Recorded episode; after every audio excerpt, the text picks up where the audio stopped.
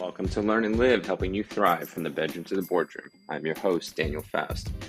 We are still in the bedroom this week. Yeah, baby, it's Thursday. This week is gone by fast.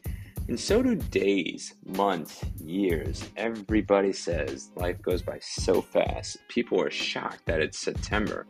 Well, what happens is is that if we allow the days to go over and flow, we'll get to our what? Our anniversary. And guys, I hate to say it, we are the majority winners of forgetting the yearly anniversary. So I want to up the game for you to go over and do something so when you forget something like the yearly anniversary, you're not taking as much flack because you're amplifying your love. When you were dating, you remember celebrating weekly or monthly anniversaries, you went on regular date nights and everything else. I want you to go institute that back into your life. Going over and celebrating monthly anniversaries and going on date nights on a regular basis. Yeah, I know. You're trying to climb up the corporate ladder. You're trying to go over and do many things. And it's already hard enough to remember the yearly anniversary. But the thing of the matter of it is, is that you don't know if you'll be there that next month. You don't know that this might be the last time that you go over and have that opportunity to have that date night with your wife.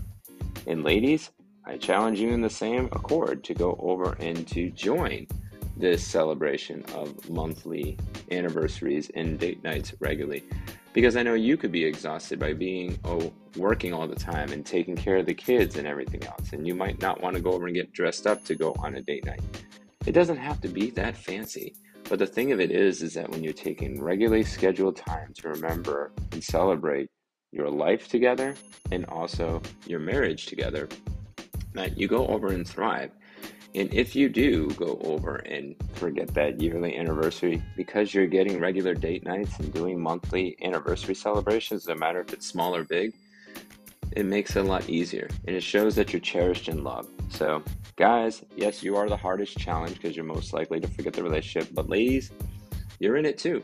We all need to go over and celebrate each other on a regular basis. So, jump on and do that monthly anniversary. Go over and get those date nights regularly. You need more advice? Go read the book Leave No Marriage Behind. It's our book that we went over and wrote. It's an amazing book. Yes, we're a little biased, but you will go over and get equipped with fast tips and tactics to go over and to help your marriage thrive from the bedroom to the boardroom. You all have a great Thursday. Thanks.